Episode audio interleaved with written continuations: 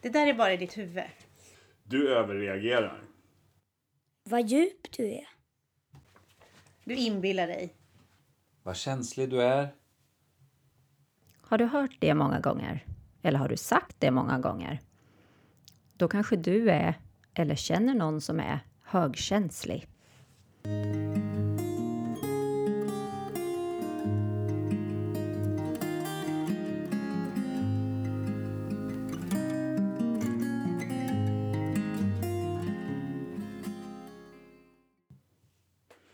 Högkänslighet, Highly Sensitive Personality, eller HSP, är ett personlighetsdrag som identifierades av Elaine Aron i början på 90-talet.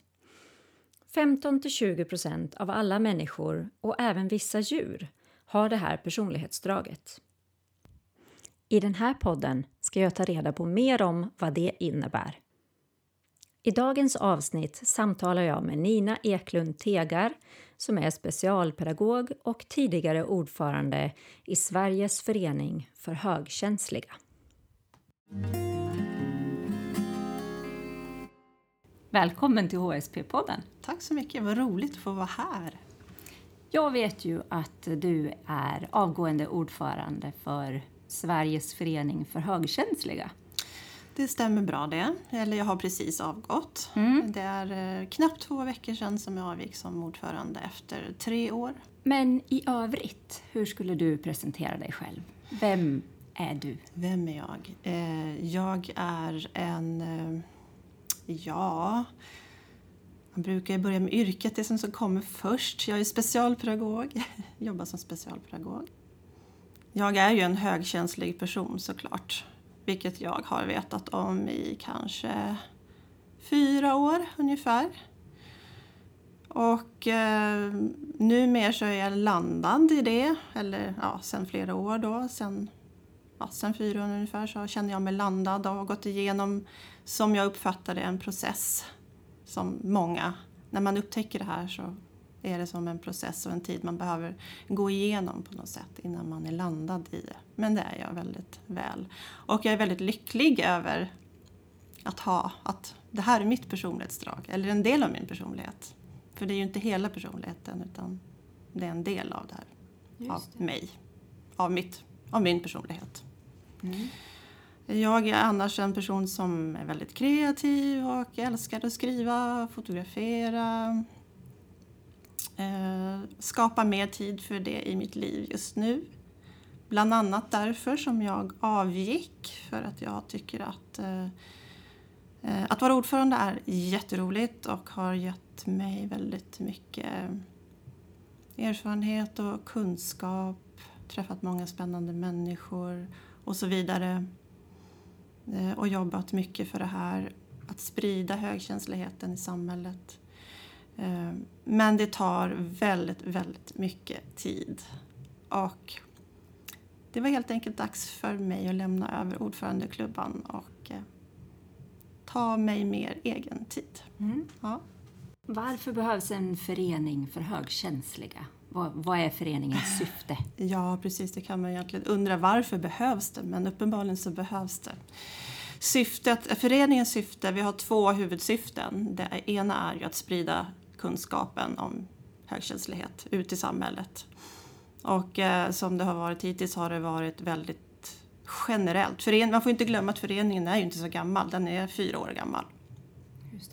Och eh, har befunnit sig i ett utvecklingsstadium precis hela tiden. När jag tog över så var det liksom, då var grogrunden, allt, allt det där var liksom lagt av Else-Marie Bruner som var ordförande i ett år och också initiativtagare till föreningen. Okej.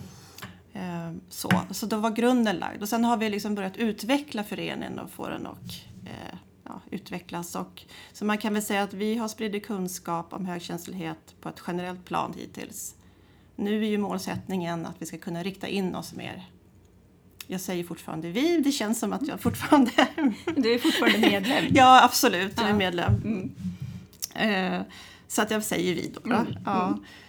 Eh, ja, så att vi kan rikta in oss på kanske skolor och arbetsplatser, vård och omsorg och göra mera inriktade så, eller riktade insatser. Mm. Eh, är ju en stor del i det hela.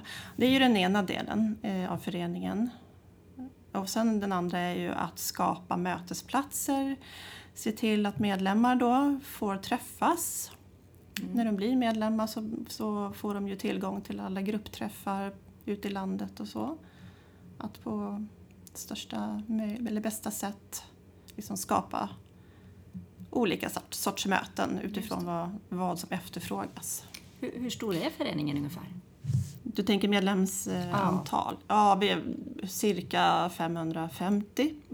Och det har varit eh, ja, ungefär lite mindre när jag började. Men det är inte så att det är någon jätterusning i medlemmar. Eller jag skulle snarare säga så här. Att föreningen får väldigt mycket nya medlemmar. Och det kan ju låta konstigt. Men det är också så att när man har landat i sitt personlighetsdrag på något sätt så har man kanske inte samma behov. Så att det är en omsättning skulle jag vilja säga Just det. I föreningen. Många tänker att Nej, men nu känner jag mig klar, nu kan jag gå vidare i livet, jag behöver inte föreningen. Den, många söker sig till den i början. Sådär. Men du är kvar inom föreningen som projektledare för ett filmprojekt. Ja, det stämmer bra. Berätta mer. Ja, men det är ju jättekul för eh, vi blev alltså kontaktade av en filmare. En dokumentärfilmare egentligen och eh, produktfilmare. Eh, men han hade en idé som han presenterade för mig och undrade om vi ville haka på. Och det var alltså att göra en mer, alltså som en spelfilm. En informationsfilm i spelfilmsformat Okej. om högkänslighet. Mm. Generellt. Mm. Mm. Det här är högkänslighet. Och det är också tanken att den filmen ska kunna spridas då till ja, vart man än vill egentligen. Den, ska vara, den är så pass allmänt hållen så den kan vara, den håller liksom överallt. Elaine Aron, hon släppte ju också en film under 2015. Har du sett den? Ja. Blir det en liknande film? Nej, det blir det inte. Nej. Det här blir något helt annat. Ja. Och hennes film, vad är det? Varför ska man se den filmen? ja, det är jättebra att det har gjorts en sån film i Hollywood också av alla ställen. Men jag är ändå inte sådär äh, jättebegeistrad i filmen Nej. så, tyvärr. Jag tycker att det inte riktigt, eh, högkänslighet framställs inte riktigt rätt. Jag tycker däremot att det är intervjuer och sånt som emellan och sånt, alltså om forskningen med Elaine och sen är det Alanis Morissette som är med och så. Och det är bra, de delarna gillar jag. Men det är vissa delar i filmen där det liksom bild och ljud är väldigt fladdrigt och konstigt och burkigt och ungefär som att man går omkring i en burk hela tiden eller befinner sig i något konstigt sken. De har och försökt så- göra en tolkning av Ja. hur det är att vara högkänslig. Precis, och jag Okej. tycker inte det blev Nej. riktigt lyckat helt enkelt. Okej, så det kommer inte att finnas med i er film? Då? Det kommer inte alls vara på det sättet. Nej. Vi kommer att köra, man kan säga att det är en kortfilm på, i tre delar i vardagen helt enkelt. Och när ska den här vara färdig då? Ja, planen är att filma klart i sommar. I augusti ska filmningen vara klar. Eh, sen är det ju allt efterarbete. Och förhoppningsvis till jul kanske. Det vet man ju aldrig. Det är också lite avhängigt om vi får tag på alla människor vi behöver som ska hjälpa till och sådär. Men vi är på god väg. Och om man vill hjälpa till, vad ska man göra då? Då kan man väl skicka ett mejl till mig. Mm. man göra. Och då har jag fortfarande kvar min mejladress på föreningen då. Nina hspforeningen.se. Du är ju specialpedagog och har skrivit en masteruppsats om högkänsliga skolelever. Ja. De barn som du har intervjuat, de var frustrerade över störmoment och att de inte kunde koncentrera sig i skolan. ja, precis. Jag har läst att det finns ett samband mellan högkänslighet och särskild begåvning. Vad, vad tänker du om det? Eh, ja, jag kan säga att det kan finnas ett samband. Eller att vissa, att det stämmer in på vissa snarare. Kan man säga. Det är inte ovanligt att högkänsliga också är särbegåvade. Man måste inte vara det för att vara högkänslig. Jag läste en artikel om dig eh, i Hemmet Okej. Mm. Och där det står att du förstod att du var högkänslig när du flyttade och gjorde massor med förändringar på en gång. Ja, exakt. Efter att du förstod att du var högkänslig, eller att du är högkänslig, Ja. har du gjort stora förändringar i ditt liv? Jag har gjort förändringar. Nu har det tagit längre tid än vad jag hade tänkt egentligen. Det är inte förrän nu som jag gör mina stora förändringar faktiskt. Jag har eh, flyttat hem igen till Stockholm. Så jag känner mig jag är på hemmaplan. Det var viktigt för mig upptäckte jag. Eh, Jag har gått ner i tid på jobbet, en stor förändring. Jag, eh, eftersom jag tycker om att skriva så det ger mig mer tid till att skriva, vilket är jätteviktigt. Sen har jag lite andra idéer och tankar vad jag ska göra. Plus filmprojektet då, så att egentligen har jag ju ganska mycket. Men det viktiga är inte att det är lite utan att det är sånt man mår bra av tror jag.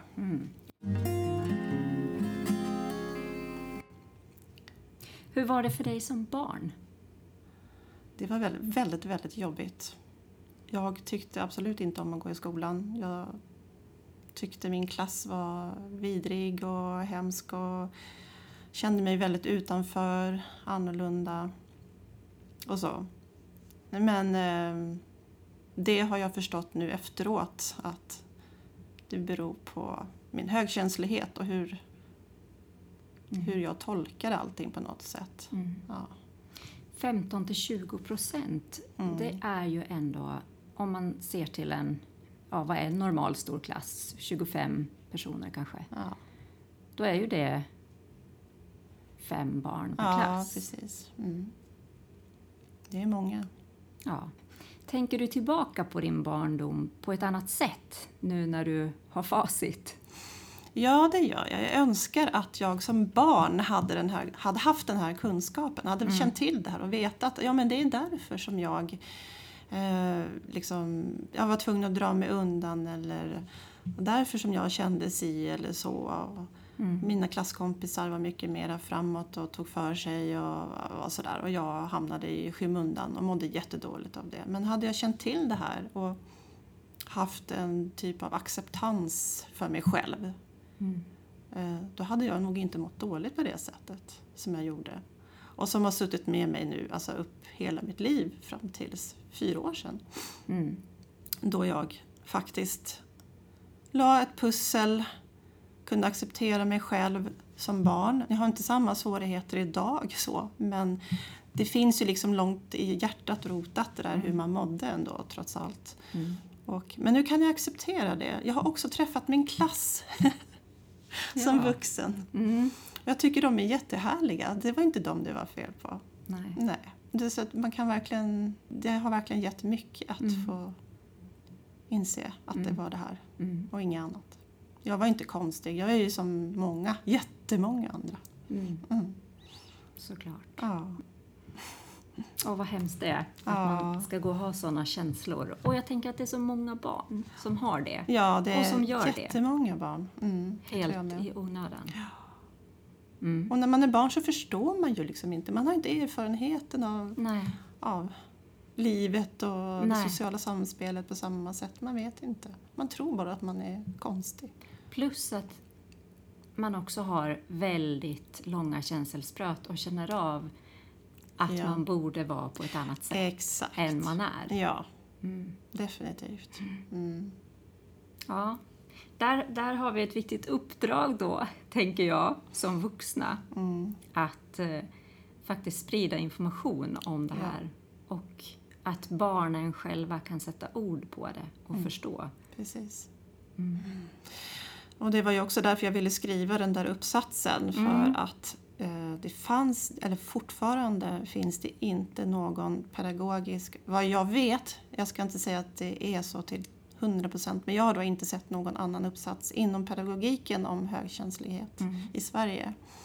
Bara min. Och det, är också, det säger en del. Är vi sämre i Sverige på det här än i andra länder? Att prata om högkänslighet? Det är en jättebra fråga. Jag vet inte faktiskt. Det jag vet är att finnarna är dåliga på det. Ja. sägs det. Men det som är konstigt är att de har ganska många medlemmar i sin förening. Aha. Och då fick jag förklaringen att det beror på att finnarna är så otroligt introverta så att de liksom... Mm, så att där blev efterfrågan så stor. Jag vet inte om det stämmer. Men, Ja, det, men det här är intressant. Ja. Jag kommer själv från Åland, Ah. uppvuxen på Åland, Okej. som ju är någonstans kulturellt mitt emellan Sverige Ja. och Finland. ja. Eh, Men ja, det där är intressant. Jag får väl åka till Finland och intervjua Du dem får där. göra det. Elaine Aron, som ju har skrivit mycket böcker också om högkänslighet.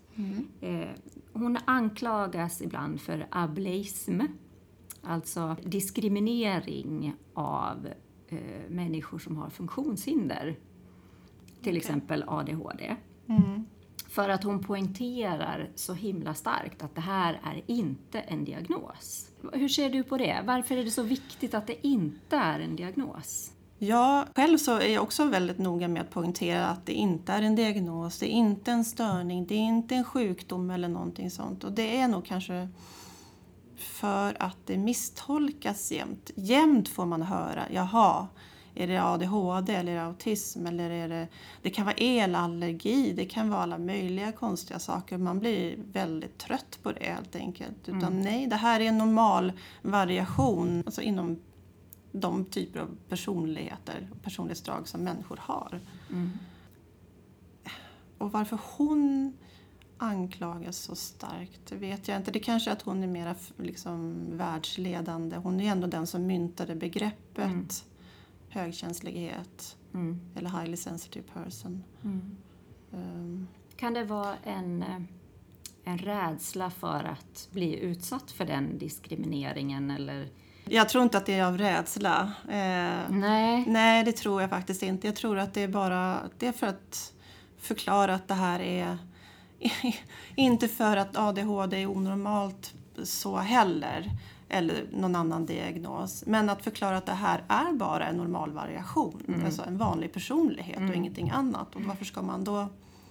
Eh, och det är klart att då vill hon betona det. Jag tror att det är det hon är ute efter bara. Ja. Ja.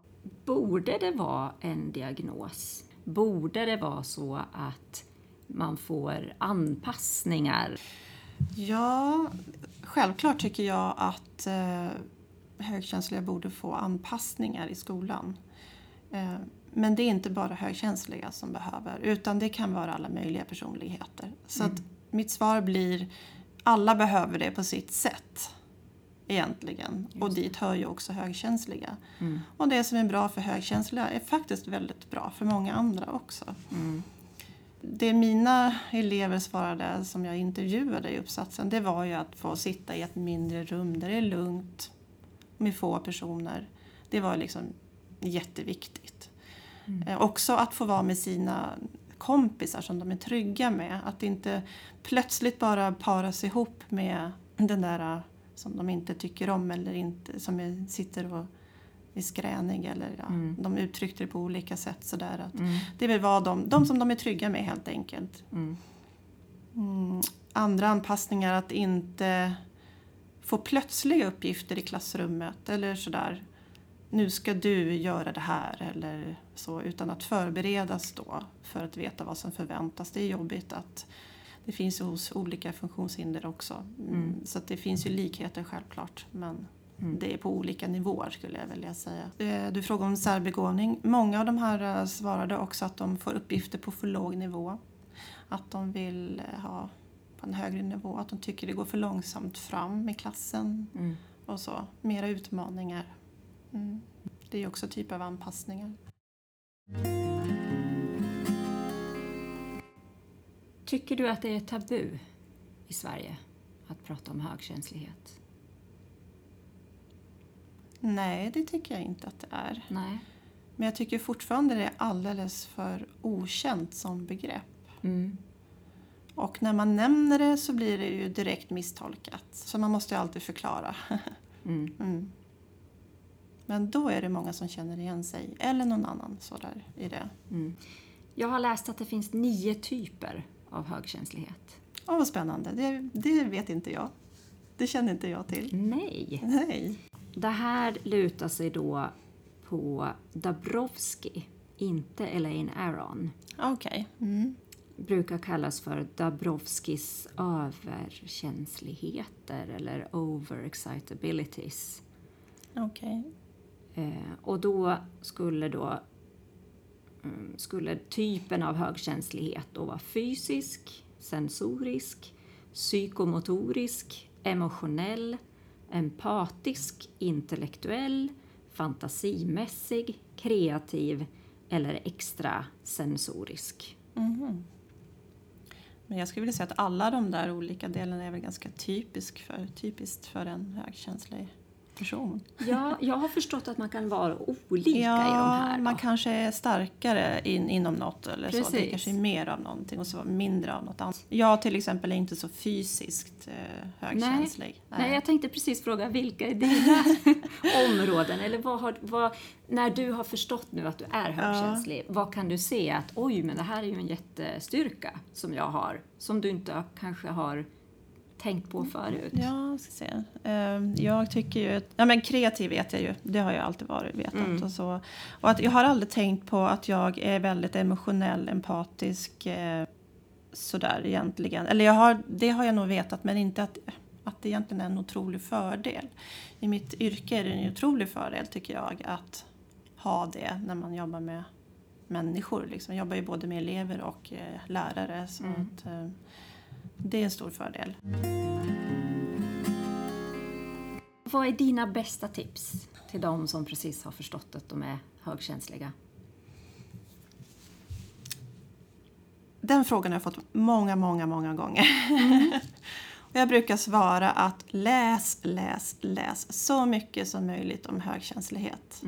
Många undrar ju, eh, är jag högkänslig, är jag det inte, hur ska jag få veta om jag är det, om jag känner igen mig lite sådär. Då säger jag, men om du läser, och så brukar jag ge några boktips, om du läser dem och känner att yes, det här är jag, då är du högkänslig. För annars så då du vet om du är det eller inte bara när du har läst det. Det är väldigt tydligt. Sen finns ju den där testen att göra men den brukar jag... Jag vet inte, jag tycker att ja, den kan ge en hint om sådär. Men det är inget som man behöver Det finns ett test. fastna i. eh, Liksom. Finns på Ja, det är eran- Elaine Arons egna liksom, Mm. frågor som hon har ställt upp. Finns det på eran, eller på SFHs Ja, hemsida? det finns på hemsidan. Mm. Men jag tycker inte att man ska liksom lita blint på den testen utan Mm. känslan blir starkare om man läser. Det blir väldigt tydligt om man läser. Då vet man liksom. Mm. Och sen när man har gjort det, när man har läst, Mm. vad är dina bästa tips då? Ja, då... Jag tror ju att om man har läst det så sätter ju hjärnan igång. För som jag vet, att min högkänsliga hjärna den, den jobbar ju för högtryck liksom och funderar och så där. Jag tror att det gör ju många högkänsliga hjärnor helt enkelt, de flestas. Eh, Så jag tror att man själv börjar processa och låt det få ta tid. Kanske ta något år innan man är landad i det här och förstår vad det egentligen handlar om. Därför att i början så är det väldigt mycket negativt. Man fokuserar på det negativa. På det som har varit jobbigt. På att man har känt sig annorlunda och konstig och utanför. Och så. Men när man är landad eller mot, efter ett tag så börjar man se fördelarna med att vara högkänslig. Och vad det faktiskt kan medföra. Och ja, som sagt, låt det ta tid. För mig så dämpade vetskapen av, det här, av att jag var högkänslig dämpade hela min högkänslighet på något sätt också. Vetskapen, du ja. menar när du inte visste det? Ja, precis. Den var mycket starkare när jag inte visste. Det kan jag se efteråt att det var så. Aha, okej, du menar så. Ja, och nu när jag är landad och trygg i det här och har liksom på något sätt förlåtit mig själv som barn. För jag tyckte inte om mig själv som barn ända långt upp i vuxen ålder. Men nu tycker jag jättemycket om mig själv som barn. Så. Och förstår mig själv precis. Förut så kunde jag ju inte förstå mig själv. Men Nej. ja, det, är så, det är så mycket man går igenom. Ja, vad fint. Tankar och känslor och så. Och att gå igenom det i lugn och ro och inte stressa, det är väl mitt bästa tips. Mm. Och sen så mår man ju jättebra av att träffa andra i liknande situation. Och då ska det helst vara fler i som precis har upptäckt också därför att då är man i samma fas på något sätt. Visst är det bra att träffa andra också självklart men om man vill ha den här omedelbara förståelsen var man befinner sig så är det jättebra att hitta andra som är nyupptäckta i det här. Du sa att man ska läsa böcker. Ja. Eh, Jag läste i den här artikeln att eh, Drunkna inte i dina känslor av Maggan Höglund och Doris Dahlin. Den, betytt, den har betytt mycket för dig. Den har också betytt mycket för mig. Ja. Men har du några andra böcker som du vill rekommendera? Ja, alltså de två böcker som jag brukar börja med och rekommendera det är ju den där Drunkna inte i dina känslor. Om man vill ha en lättläst bok och inte känner att man orkar grotta in sig i forskning det första man gör. Så den är ju väldigt bra att börja med. så. Men annars så brukar jag rekommendera Den högkänsliga människan av Elaine Aron som en första bok. Så. Den är ju jättebra både med forskning och med fallbeskrivningar och allt möjligt. Det är de två första. Sen finns det ju en uppsjö bra lästips finns på vår hemsida. Ja, ja men det är bra. Ja, Och eh, nu har vi kommit till sista frågan ja för okej. idag. Vem tycker du att jag ska intervjua? Ja, det har jag funderat på. Jag har också frågat den personen om hon ville ställa upp och det vill hon gärna. Sara Nilsson, Ja, du känner till henne? ja vad Ja. roligt. Det är Mm. hon som har gjort en teater. Ja, precis. Och hon planerar att sätta upp den i höst igen. Mm. Ja, Hon är ju då en riktigt extrovert, eh, högkänslig person. Just det, de som är i minoritet. Ja, precis. Ja, kul. Ja, Tack så mycket Nina ja men för tack att själv. du ville vara med. Ja, det var bara kul att få vara med.